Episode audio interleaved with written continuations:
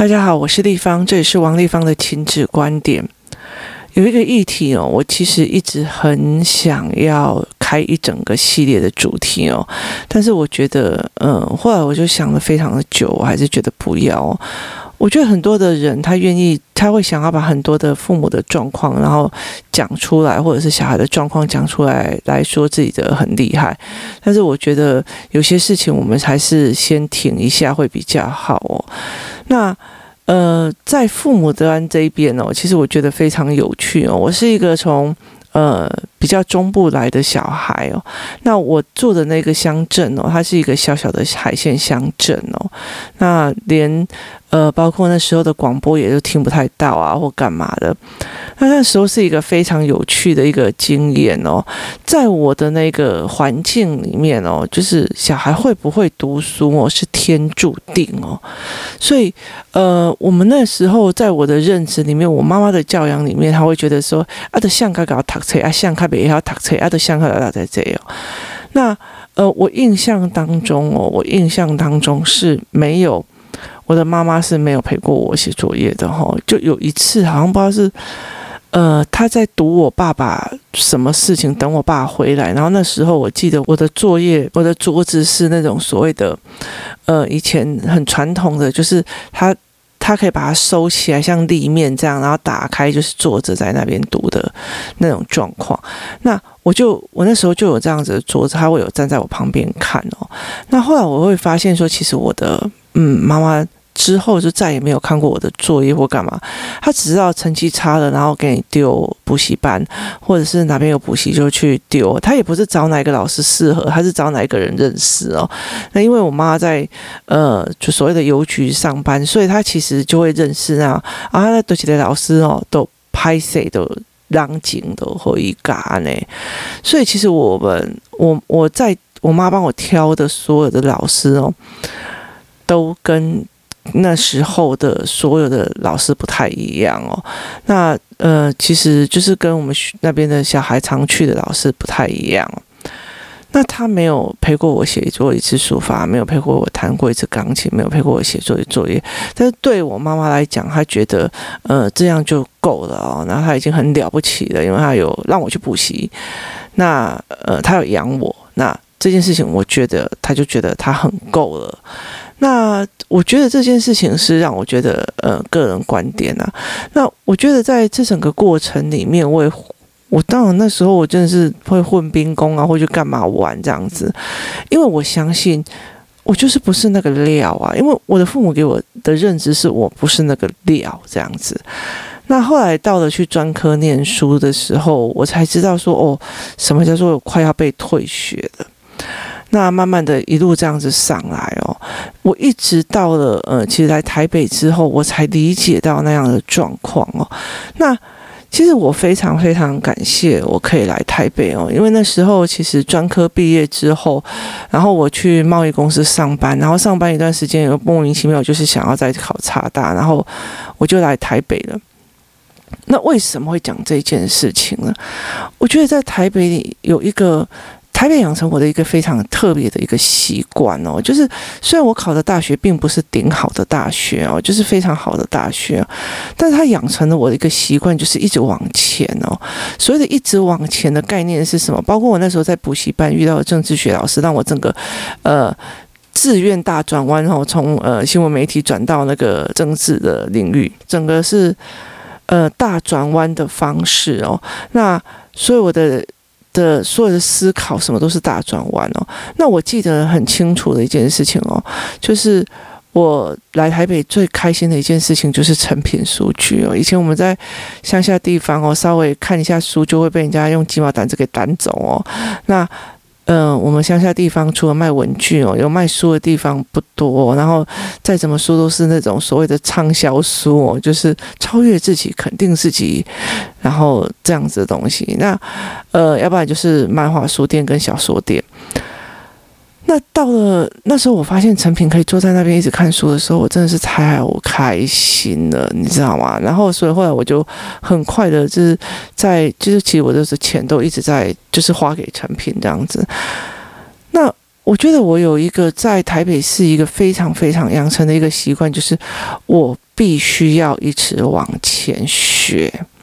就是这个东西其实对我来讲是一个变成一个大家都这样做我也都这样做的一个很大的概念，但事后证明并不是啊。但是我觉得我已经是往前学，但是我觉得我还是在中后的那一段。我觉得有很多人在学东西是非常非常快。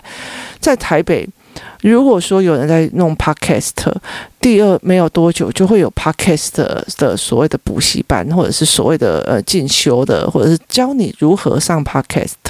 然后自己经营自己的声音媒体，就是它很快就会出来。那当初我在做 podcast 的时候，其实我是自己研究，然后但是我是上线上的，就去买那个所谓的线上课程。然后慢慢的去研究，然后去看两三个人说的不同，然后才去把他做的东西都思维搞清楚。所以我很习惯性的，我一直要学新的东西，一直要学新的东西。但是我不会演的，就是其实我有比较一些朋友，就是读书之后就再也没有，就是毕业之后就再也没有往前了。所以没有往前是说他就不看书了，然后他也不想要学，唯一能学最快能学的就只有滑手机，就是他会玩手机这样子而已。但是你如果说你会不会做投影片？他不会。你会不会怎么样？他不会哦。那不是在于是说很就是像我这样子年纪的群组，是包括是非常非常非常非常年轻的群组哦，就是有一些年轻的群组，他们在做那个所谓的影片或干嘛的，或者在做所谓的线上教学或者所谓的状况的时候，在学习新软体或者在学习新东西的时候，他们是采取排斥的状况，他又要花钱的那种状况哦。但是我其实是养成了一个习惯，就是一直往前，一直往前，一直往前哦。所以其实我后来就觉得台北给我一个状况是这个样子哦。那其实我觉得在当妈妈之后哦，我会了解一件事情，我觉得那个是一件非常非常恐怖的一件事情哦。最近我的女儿她国二，然后呢她因为没有办法去暑修了嘛，然后我们就一直在想说她明年要会考了。那因为他的状况并不是那么好，因为他的眼睛的状况或者他读书的状况没有非常的好，那所以其实他虽然是算用功的孩子，但是他眼睛定焦会抓不到，所以其实导致他的成绩都不是很漂亮。那后来到最后我教他的方法，我教他的思维模式或干嘛，又不太适应在所谓的标准答案的这样的状况，就是为什么文言文出来的老师的课本里面的所谓的东西，你就一定要照着老师的课本里面去写哦，那这个东西他又觉得不对哦，他也没有办法去理解。好，这件事情我们暂且不说。那后来我就找到了几个老师，然后他们是做线上课程的。那当我的女儿开始在做课程的时候，那个老师讲一句话：城乡差距真的好可怕哦。那我就在想城乡差距这件事情哦。这件事情其实我觉得非常非常非常的吊诡哦，这是在我们之前在讨论所谓的社福机构的状况是，如果你越惨，政府补助的越多，所以有些人就会把他的条件做得越符合他的条件，就是越惨。那可是在我的观念里面哦，是这个样子的。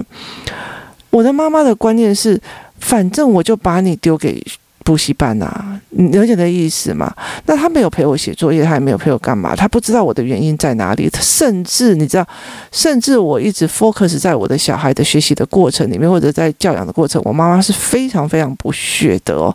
她会觉得说，拜托，囡仔读袂读是伊命安尼啊，就是她会这样子认为哦。那当你这样认为的时候哦，你不可能去对她有做任何的协助。就是这个观念是老天爷注定了这个小孩怎么样，所以你不可能对他有任何的协助哦。就是你命歹啦，你一出世就是戆呆，就是这样子的状况是非常非常严重。那他能够仁至义尽的很大的一个东西，就是付钱让你去补习，付钱让你去做什么。然后我嘛跟伊讲过啊，自己搞他啊，那我嘛跟伊讲过啊，伊要自律啊，可是很多事情你是没有去做的哦。可是我在台北市在看很多的妈妈哦，然后包括在台北市看很多妈妈，我就看他们我就问他们说，例如说很厉害的那一群妈妈，例如说他们以前都是读非常好的学校的那一群妈妈，我就说你们小时候妈妈是怎么带的？她说我妈就是在旁边盯我写作业啊，从一刚开始起来的时候，联络簿该怎么抄，什么样该怎么做，就一直盯啊，盯了2-3年哦，盯到我跟她讲说妈妈，我现在所有事情都可以做，她才放手。就是她协助她到规律哦。那甚至有很多的妈妈哦，小孩上的国中、高中还是陪读哦，真的是在旁边陪读，然后帮他们，例如说像现在他们有很多的妈妈就会讲说，哦，还要拍照给老师哦，交作业干嘛很麻烦。可是有很多台北的妈妈，她是在做这件事情。如果她是线上教学的话，那他们会是做这样子的事情哦，然后他们会尽量营造让全家都在读书的状况。其实这个，我妈妈在小时候，在我们小时候，她有做努力这一块，就是一刚开始的时候，她在我们的那个2楼的客厅电视的后面哦，做了一整排的所谓的书桌，然后一个小孩一个哦，那我们就在那边读书哦。可是你知道后面是电视哦，那我妈跟我爸就坐在那边看电视，那我们其实就是一直往前，然后我就一直很没有办法专注啊，所以后来我妈他们就帮我们在楼下一个人买一个大书桌，然后他们还是在2楼看电视哦，所以我会在那边偷看漫画，然后被抓到，然后被打得半死哦。他还是会叫你时间到就是去读书，他还会给你一个读书的环境，但是他没有那种全家在养成那个气氛的感觉，所以这件事情其实是对我们来讲是非常非常有趣的哦。那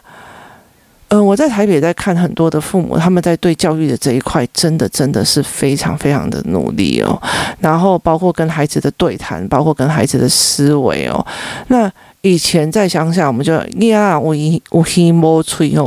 就是你不要问太多或干嘛。可是其实，在台北有很多事情是你如果问的话，他们其实会竭尽所能的让这群小孩去理解哦，然后去思考哦。所以其实那是很大的一个状况。那其实，在就是我在跟很多的老师在聊的时候，他们在讲说，中南部的很多的父母就会觉得啊，我叫你去读啊，也无被去读，我到时候办法，就是我脑想要办法，已经不高想办法。就是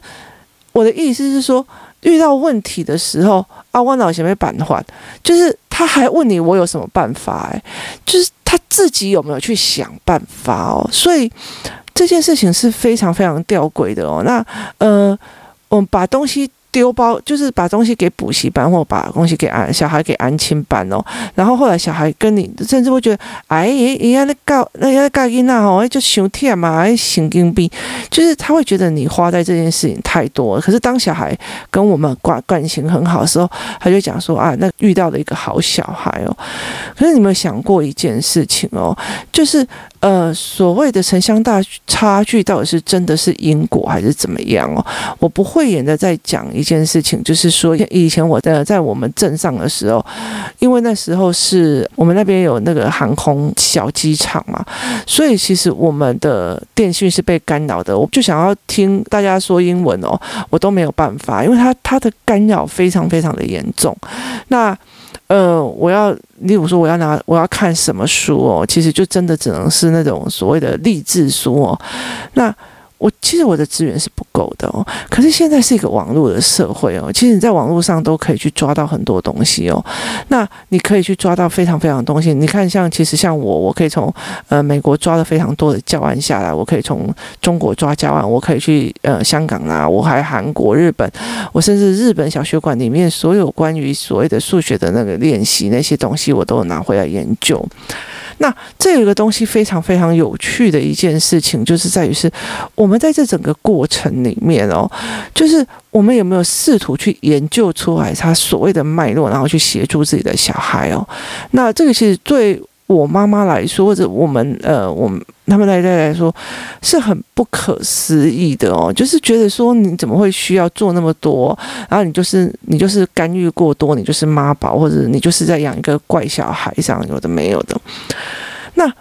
其实我后来就觉得说，或许是因为这样子的关系，就是啊，那我先把它还，然后你对这最重要就是把它丢到补习班，那小孩根本就不知道为什么去，然后他遇到状况也没有人帮忙，然后他的思维模式也没有人去替他整理，然后他在学习的东西，我今天光做一件事情，卡生这一条，这单代志我让不一当他 demo， 就是有没有人陪他练那。很多的小孩，他其实在看题目的时候，从第一题看到第二题，看到第三题，看到第四题，看到第五。我跟你讲，他不要看说，他光第一题他就可以跟你差题差很远。尤其像我儿子哦，哦，你跟他讲一件事情哦，就是第一题课文念了，第一题题目念了，你念了3次，他还没有开始动手写，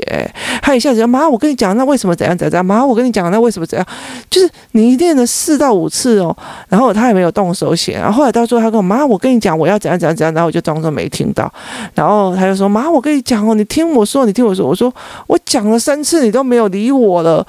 我为什么要听你说啊？我要学你啊！哦，他才会去写哦。可是我还是陪他熬啊，你知道吗？我还是陪他在熬啊。我知道他的眼睛没有办法聚焦，可是我还是在陪他熬。所以最近他不管是国文考试还是数学考试，就相差非常非常多。那如果在那个时候，在他小一、小二，他考试考很低的时候，我就放弃了哦。那是没有办法，这个小孩一定是救不回来。我是如果像我妈的她，哎呀，天生啊，对不起，对不起，你就放弃了哦。那这个小孩会变成怎么样？他之前围棋老师又来 podcast 分享说，他的小孩在很小的时候都考那个10分、5分、几分的，可是他现在是一个非常非常好的研究生哦。那为什么？是因为他妈妈不放弃耶，从开始排围棋，从开始陪作业，从开始让一直陪上去哦。那所以其实我觉得很大的一个部分是，我觉得台北的父母非常非常积极在这一块哦，所以因为他们积极，所以他的资源就多，然后这群小孩的认真程度也就是相对多。他其实我觉得我在台北在面对这样的状况，我的积极度还是输很多的妈妈哦。我觉得有些妈妈真的好可怕哦，真的是，1年级的时候都已经教到5年级去了哦。那我后来还是傻傻的让我小孩子就是，那你反正老师教什么你就上什么，老师教什么上什么，然后就觉得为什么你的成绩那么差，为什么他们的成绩可以这么的好哦？然后我后来才发现他们偷跑的。但是我不觉得这件事情有完全好跟完全错，因为其实在如果小孩子入学前偷跑太多的是所谓的知识性的，例如说2+3等于5这件事情，但是他没有培量感，那可能他进去其实成绩会很好，但是他可能比较高年级的时候他就会比较辛苦，因为他的量感跟思考数学建模是没有建起来的，有时候那个黄金期其实是思维的模式，你建立了以后你就很难再去往前。那所以其实像我儿子，我给他做状况是，反正语言弄完了以后，我才可以去陪他做量感游戏，量感游戏弄完以后，我最近在陪他建的是练习数学的思维模型。那思维模型上来之后，我觉得上来之后我真的，他想要冲多远，他就是可以冲多远，没有什么绕跑或者是偷跑这件事情哦。所以，我在前面那一段尽量给他少的标准答案的先教，而是先建立他这一块，后面再来跑。那我觉得在所以其实很好玩的一件事情哦，就有很多的很好的老师在中南部，他不一定可以推得起来，因为父母就不太动嘛。可是当他开放了资源给北部的家长也可以做线上的教学的时候，反而是北部的家长非常非常的积极跟努力在做很多很多的事哦。那这才是一个让我觉得非常有趣的一件事情哦。那而且我觉得台北的家长的思维真的让我觉得非常的特别哦。例如说我们以前国中的时候是这个样子哦。其实我觉得在很多的国中的很多人都会跟你讲说啊，不管什么国中还不是有会考到好学校。哎，我跟你讲那是看小孩哦。可是你要了解一件事情哦，有些学校这样子，他为了要升学率，他只要前面那100个人哦，那100个人才有去夜自习的权利，他那100个人才有是怎么的权利哦，然后老师才会想要帮助他们哦。可是其实我觉得，我喜欢很多的公立的国中，他们是一律往上哦，就大家一起来哦。你就算 C， 我现在想尽办法把你拉到 B； 你想要 B， 我想尽办法把你拉到 A 减，我只或 A 这样子。所以他们其实是整体的，他不会觉得说我只要有考上建中、女中那一群就好了哦。为什么你知道吗？因为其实。我那时候在国中的时候也是 A 段班，然后我这样子做的时候，其实这样子做就只有我们留下来的时候，其实我那个相对剥夺感，为什么他们可以出去玩，我不行？为什么这样？非常非常的严重哦。那但是后来我听后面那一段班的那些同学在讲说，啊，你们就是可以救的，我们就是没救的。我觉得对孩子来讲都并不是很好哦。可是其实在我的国中生涯，我妈妈也没有做什么事情，然后我其实没有看过任何父母来过我们学校哦。可是在台北哦，就是很多的事情家长会非常非常的积极，然后他会甚至会看说，哪一个老师教的怎么样，哪一个老师教的怎么样，他们的状况非常的厉害，就是会马上去看说，老师教的怎么样，要怎么补强或者怎么样，有的没有的。所以像台北的家长真的是让我觉得非常的开眼界啊！因为像我女儿的，国小的时候就有个家长是一个那个理工学院的院长哦，就是所以你就会觉得说，他们在讲那个所谓的科展的部分啊，然后他们在讲所谓的那些东西的时候，他们在竞争某些东西的时候，你会觉得说，哇塞，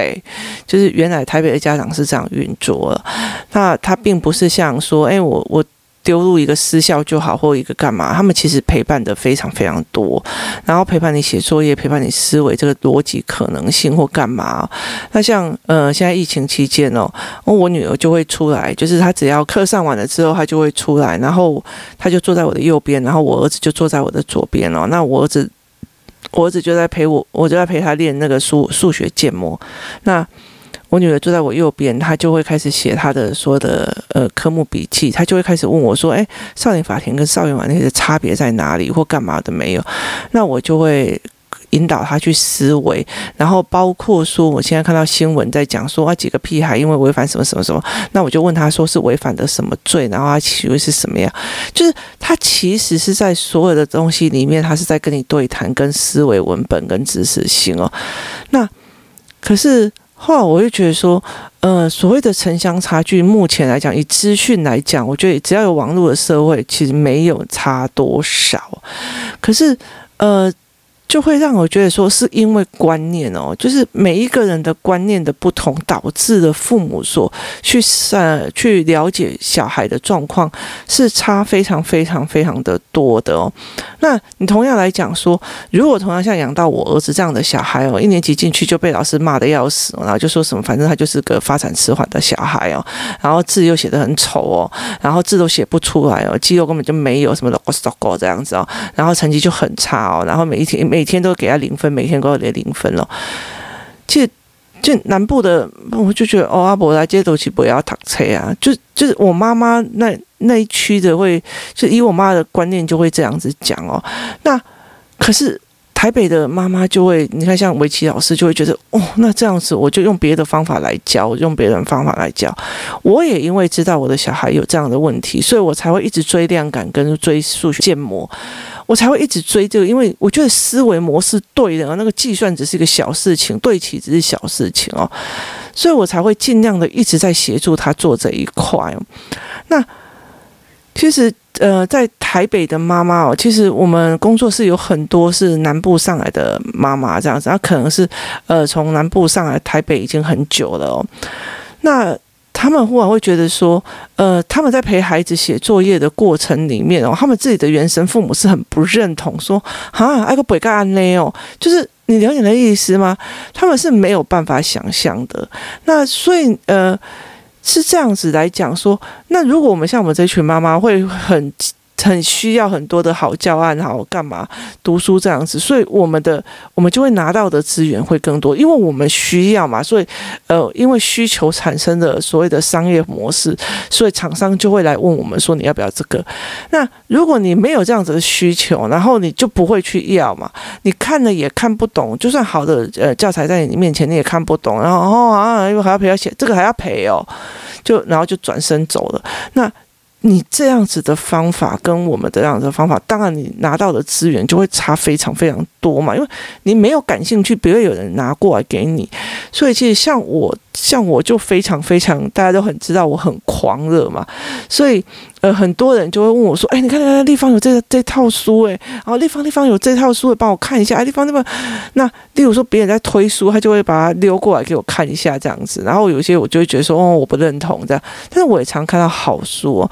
那但是我几乎大半就是在各国找，那不会是一个台湾的普遍价值的东西。那所以我就会类似这样子的状况，所以。其实你带什么样的心态是差很多的。我觉得，我父母所给我的那个心态，或者是我周边的以前的朋友的心态，跟我现在工作室妈妈的心态，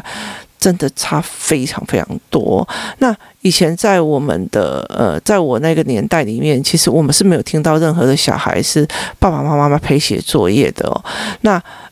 但是在北部以上，就是很多的父母是这样子慢慢是，他其实就是觉得我妈妈就是这样带我上来的，那我爸爸就是这样带我上来的，所以他也应该要这样子带小孩上来。那他们给的方式啊，或者是陪伴的方式是相对的多的哦。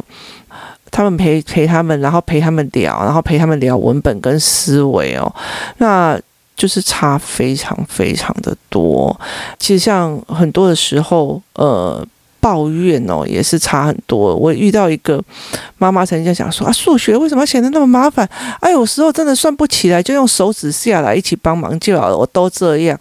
对你都这样，不代表它是一个好的嘛，就是你不是一个。就你都这样，你不能这样子弄，所以你觉得说，哎，数学建模是个笨方法，然后那个什么建构式数学是个笨方法，但是它是一个思维模式。真的会陪小孩子，真的懂的人，然后你知道用什么语言下去，然后去建构他的思维，这件事情是非常非常非常重要的。那这个小孩会变成一个建构数学思维模型的概念，而不是会计算，然后算完，然后这个知道公式，但是公式不知道为什么会有这个公式，这个差别就差得非常非常的大。那所以其实我觉得在这整件事情里面，我常常在思维哦，就是父母的思考模式。跟他们所谓的判读的模式，其实我觉得在差非常非常的多。那其实我一直非常非常感谢我自己是大学之后来台北哦。以前会觉得哇塞，新科技来就学啊，所以你永远都会有一个非常多的在追科技感的东西哦。然后你云端空间不够的买个 2TB， 然后这个什么东西不够再买个东西，那你会慢慢的发现你的软体越来越多，然后你需要的东西越来越多。像我最近一直在考量说，我用 Google Meet 去跟工作室的妈妈在讲课程是，就是教案要怎么带，干嘛要怎么没有，因为他们现在有很多的教案。那我就会跟他们讲怎么带，那可是我就觉得说算了，因为有一些妈妈她们其实真的很想知道不知道怎么陪，那我就想说好啊，那我就来开一个，就是你随时的你可以来旁听的旁听证，那可能就是就算到100-200个的我就 OK 这样子哦。结果我就开始要去研究哪一个系统是 Google Meet 比较好，还是那个 Zoom 比较好，还是什么比较好，然后200个人的大容量又应该要付多少钱，然后是什么计价的，企业主又是用什么计价，然后什么用什么计价，就是你永远都在做新的学习，你永远都要往前，然后你永远都必须要考量你的所谓的 TA 就是如果你今天要当一个老师，你 TA 听到的这个声音的状况是怎样，那你的 TA 听到的这个感觉又是怎么样，这是差非常非常非常的多的。所以其实我后来会发现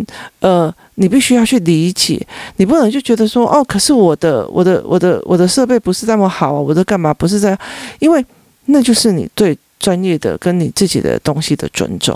所以这才是一个非常重要的一个点。